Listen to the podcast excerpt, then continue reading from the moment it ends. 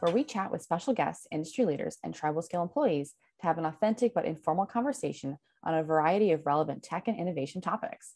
I'm Heather, Chief of Staff at Tribal Scale, and I'm back with Monique, Chief Clinical Director and founder of Inward Strong. You can check out our previous episode where we spoke with Monique about her journey to becoming Chief Experience Officer, Chief Clinical Director, and co founder of Inward Strong and the mental health and COVID 19 pandemic. Today, we're continuing the conversation.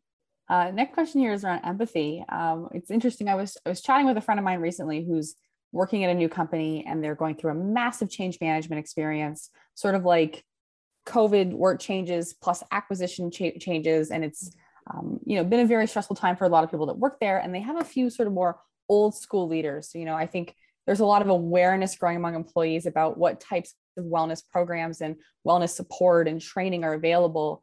That's your personal life. You know, I'm you know, sort it out yourself. Like we don't need all this training and stuff. Like just that sort of more maybe old school, for lack of a better term, uh, mentality. Curious, you know, with your expertise and what is your perspective on why empathy is one of the most important skills to have as a leader?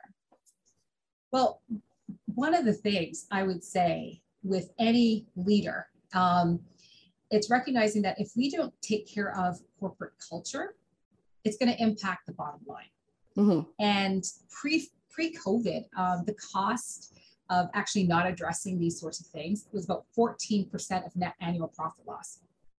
And it's now obviously higher because of burnout, presenteeism, all of that stuff, right? So when you think of empathy and why that's an important skill in a leader, I like to start off by what exactly is empathy?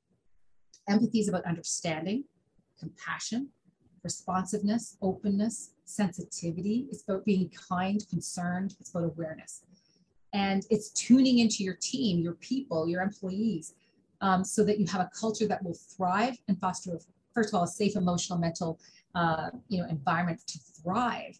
Um, because again, if that's happening, we get increased productivity, we get increased creativity and innovation. So it's in the best interest of a leader to be empathetic because if we're empathetic, we're monitoring stress levels. We're ensuring a healthy and consistent leadership style, and we're building corporate community, fostering connection, collaboration, and balanced expectations. Um, again, that encouraging positive environment. What, what does every leader want? Bottom line, they want to make money. Well, the best way to do it when we're dealing with human beings is to ensure that the environment is conducive to that. And so empathy is key. Makes complete sense for sure um, curious, you know, kind of building on that a little bit, uh, how, what kind of steps do you think companies can take to either build that workplace wellness into their culture? And especially when we're talking about remote, which so many of us are now, where you don't get to, you know, just tap someone on the shoulder, hey, let's grab a coffee. You seem like you're feeling down. Let's go for a walk and chat about it. Um, it's a lot more difficult, you know, we find to have those sort of collision moments. So, um, you know, what's your perspective on, and what are you telling companies these days to uh, do in order to build workplace wellness into their culture, other obviously than getting Inward Strong?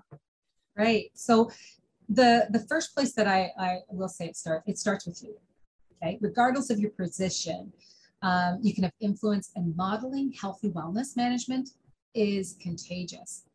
Um, leaders uh, building healthy relationships with employees, not contrived ones. It, it's important to be authentic, and it's not about everyone running around sharing their last, you know, most secret, uh, you know, feelings and thoughts. However, it's important to be transparent and authentic um, so that we move away. It helps us to move away from the them us mentality, you me. How can I help these people? Um, you hear I hear that so often. I'm like, well, maybe if you shifted the language to how can we ensure that we are all, you know, um, looking after ourselves right away we have removed the barrier we've removed the stigma because we've normalized these issues of um, you know mental health and so if if we're proactive, then we're engaging in prevention rather than being reactive where we're trying to cure something. Um, and you know, if I may, I, I want to kind of touch a little bit on, yeah. on I touch on burnout, but I, I want to kind of sit in it a little bit if that's all right. Of course. Um, you know, burnout um, is is something that is prolonged and sustained and has a severe impact. Now, if we're proactive, in our work environments, then we don't end up with this, with the, with us getting to burnout. So there's an individual role, but there's also a corporate role, which I'll unpack a little later. Uh, but stigma is still high, especially amongst, you know, certain fields. And that's a huge challenge.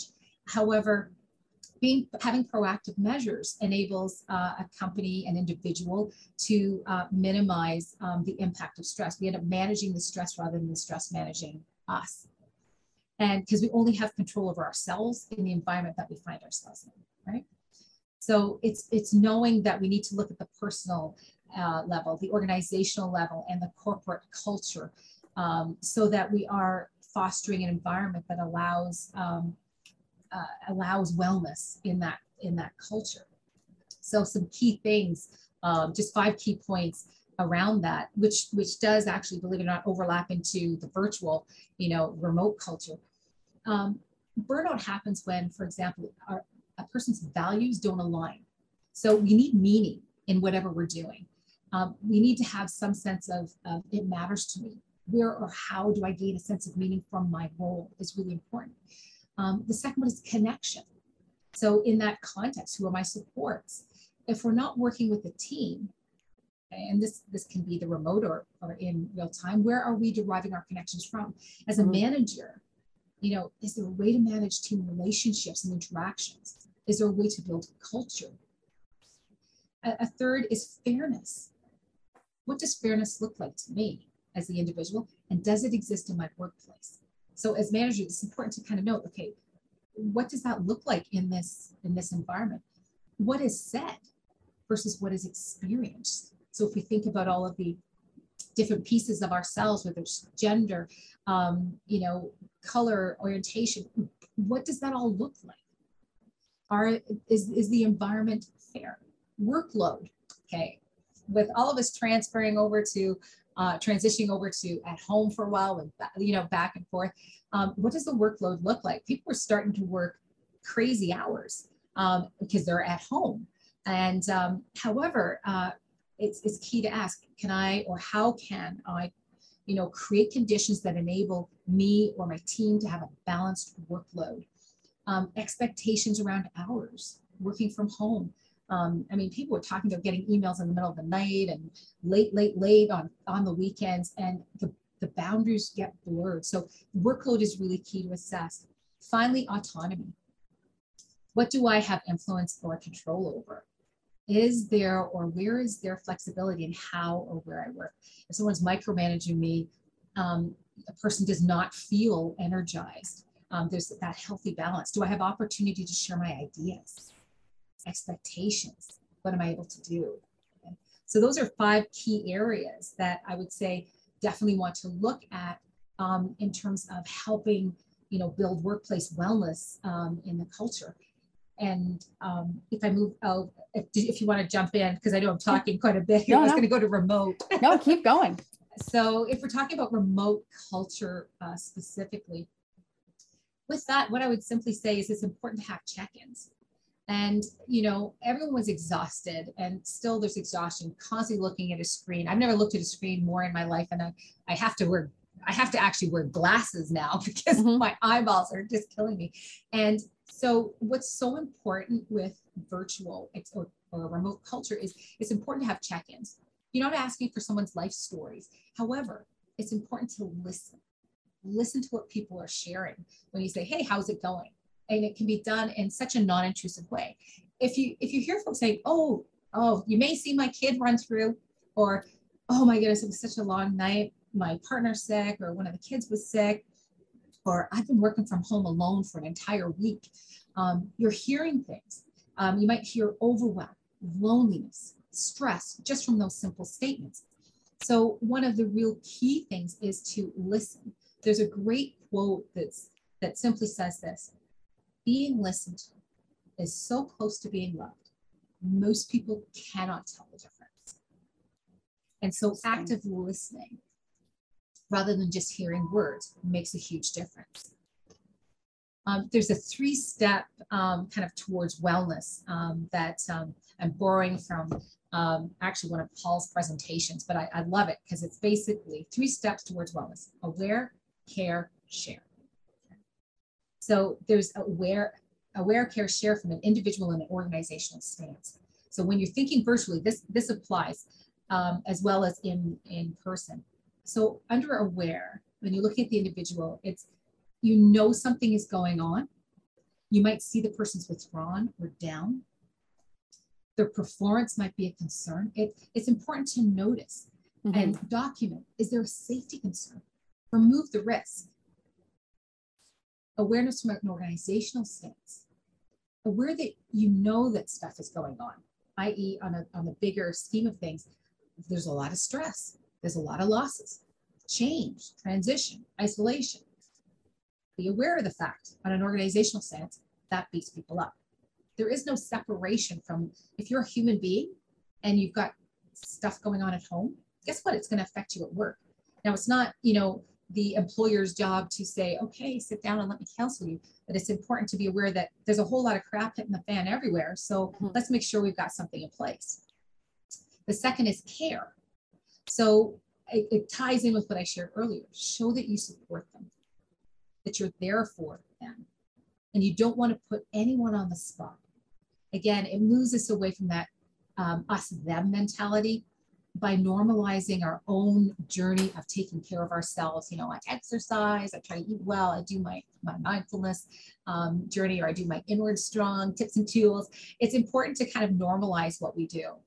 Uh, from an organizational stance, have a culture of caring. I, I can't emphasize the importance of corporate culture. That makes or breaks, um, again, the bottom line and um, staff. Like you'll have people turning over a lot mm-hmm. uh, based on corporate culture because people can only uh, stand so much. How supportive, you know, are your peers or management? What, what does workplace morale look like? Is there openness to address whatever's going on? Um, put, putting people first um, helps the bottom line. Show you care about their well-being. So that's the care portion. And then share. I think this is probably a bit more obvious. Um, share your own personal story if you're comfortable. Um, this is powerful and it's about modeling and normalizing. Um, share resources that are available. Um, there's a variety of options. One size does not fit all. Um, and sharing ones that are barrier free, uh, as barrier free as possible. So that's the individual level. From an organizational stance, it's basically the same thing. Um, you know, it's kind of like a top-down issue. If the leadership models it, people will kind of go, oh, okay, normalize it's okay. Mm-hmm. Um, share and market, it's huge, market the resources. Um, I don't know how many times I've heard um, individuals share that uh, um, they didn't know that they had uh, said resources because um, it just wasn't shared, or they had to go to HR to get them. And the truth is, I don't want to go to HR. I don't want anybody to know what my problem is. Mm-hmm. Um, so it's important to get that marketing messaging out from a, an organizational corporate level. And it's important um, just to toot our own horns to its need to deliver anonymous, convenient, immediate, confidential 24 7 resources um, because it breaks through that shame barrier. I don't have any shame. I, I don't have to tell you. I can share with you that I'm getting some helpful resources to enable me to, to get where I need to go. Um, uh, little helpful little uh, notice, you know, the house is burning. Education and resources are no longer a nice to have. It's actually a must have at this point. So that, yeah. Yeah, that's a great answer. I'm taking notes over here. I've learned so much. Uh, it's d- d- definitely uh, very interesting. It's I, I, do actually see sometimes our HR team trying to do this stuff. We do regular check-ins with the team, and we do you know every month in our town hall or our all hands we're sharing we're talking about inward strong they do special sessions once a quarter to remind people what the benefits have i agree I, it's amazing to me how many people don't realize or forget what they have and you're right when you don't when you have an issue whether it's physical health mental health you don't always want to be you know looping someone else in so i think that proactivity is definitely something that we try to uh, to do, and I, I think awesome. I I see good positive results from that. So interesting to hear that kind of validation from you as well. Yeah, that's um, great. Yeah. So one more last question I have here is just around, you know, you guys are entrepreneurs. We talk to entrepreneurs all the time at Tribal Scale, and I think you know when you're starting a company, you're running your company, it's your baby. You're mm-hmm. thinking about it when you're not doing it. You're doing it more often than you probably should be if it was a regular job you know what kind of advice do you guys give to entrepreneurs to sort of follow your advice generally that Inward Strong preaches around um, you know setting boundaries and taking care of your mental health and, and really um, approaching culture building and company building with this sort of mind for mental wellness. How do you how do you guys do that as entrepreneurs? And especially as a small team i know it can be difficult mm-hmm. but also you know how do you maybe counsel or what advice would you give to other entrepreneurs who maybe feel pressured to you know not step out of hustle culture and you know don't get any sleep because you've got to you know do that one last pitch deck? Yeah um, great question. What we what what we do i think foundationally and um, kind of in alignment with our corporate values is we we try to foster a, a culture of gratitude. And so we'll start um, our our team meetings that way. You know what are you most grateful for? Very simple question but it, it helps it helps center and remind us that you know even in the worst of worst whatever that might be there's something to be grateful for. And maybe it's simply i'm grateful that we're all here. I'm grateful that I could breathe, but there's always something to be grateful for. So practicing that in, as a as a, a corporate culture. The other thing that we we always encourage all of our team to engage in is things outside of that that uh, outside of the the organization, so that you're actually doing things to take care of you. Um, you know, whether it's you know physical exercise or time with family, uh, turning off um, going offline um, in the evenings at certain times. I mean, there are certainly times when it's crunch time and, you know, oh my goodness, I've got all these things to do. Um, but I, I personally cannot, uh, you know, stay up until 10 o'clock at night and be productive. Um, I, I need to be asleep. Uh, if I go too late in the night, then my mind's awake all night, um, just ruminating. So just being aware of yourself and what your capacity is, setting healthy boundaries and being consistent with that makes a huge difference. And so when I think of like other organizations, other, you know, entrepreneurs, startups, all of that, the, there's such pressure to, and, and it's, it's a, it's a really, I'm understanding more, a deeply ingrained culture that you just don't sleep and you just keep going. Mm-hmm. However, um, if, if you don't take a break, you break. And sleep is key. If we aren't sleeping well over time, guess what? It's hard to focus we are more apt to experience um, overwhelm emotionally, depression, anxiety.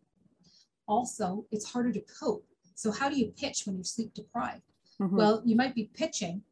However, it's not going to, it's not necessarily going to be your best work because you're exhausted, um, because that's life, but you're also exhausted and depleted because you haven't been sleeping well. You probably haven't been eating well. Your body's not moving. So, there's no way for the body to release the stress that's built up in there. And the life of uh, you know an entrepreneur or startup is it's getting a lot of rejection, a lot of no's, um, pushing basically pushing a rope uphill. And um, you know if you're not taking care of you and recognizing what do I have control of?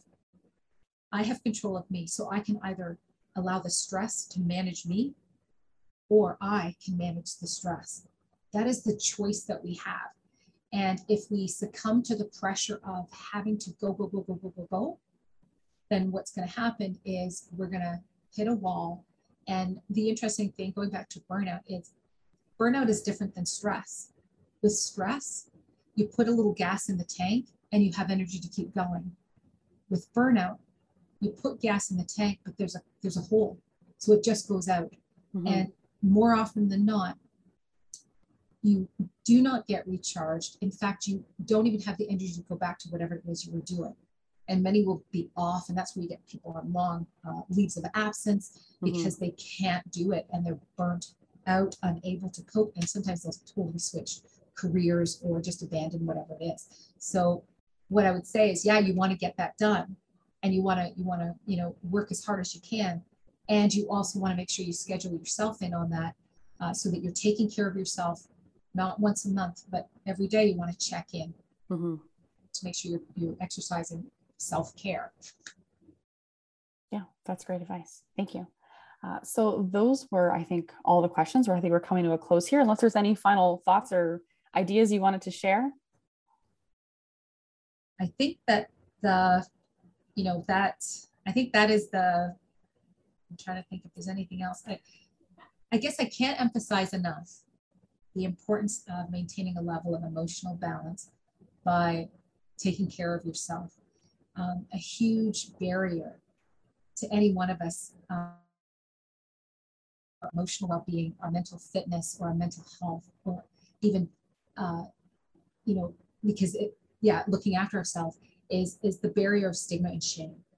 And oftentimes, what happens is if we don't, then we resort to using to soothe by mm-hmm. whether it's you know alcohol, drugs, gambling, gaming, um, sex. Like there's all kinds of things that we can delve into to try to make ourselves um, not feel the stress or the anxiety or the pain. Mm-hmm. And when you think about juggling, I mean, for myself personally, I have my home, I have Inward Strong, I actually still maintain a private practice. I also have my my social aspects, my friends, my spiritual life, all of these different pieces that make up who I am. And it's hard to kind of do all of them. But if we don't allow ourselves to acknowledge when we need to recharge and refresh in these areas, it mm-hmm. becomes too imbalanced. And that's when we do crash and burn. And because we're all affected, we can move to destigmatizing this whole area of mental health and move away from unhealthy behaviors um, addictive pattern of behaviors that are also intrinsically a part of the landscape. Mm-hmm. um, and uh, by just just pausing and checking in and accessing resources proactively rather than preventatively. Beautiful final words. Great advice to live by thank you. Well thank you monique. This has been a very interesting conversation. Uh, you can check out this podcast and more episodes on apple podcasts spotify and on our youtube. And monique again thank you so much. This has been a wonderful conversation and this thank has also been this has been first name basis remote edition. So thank you everyone.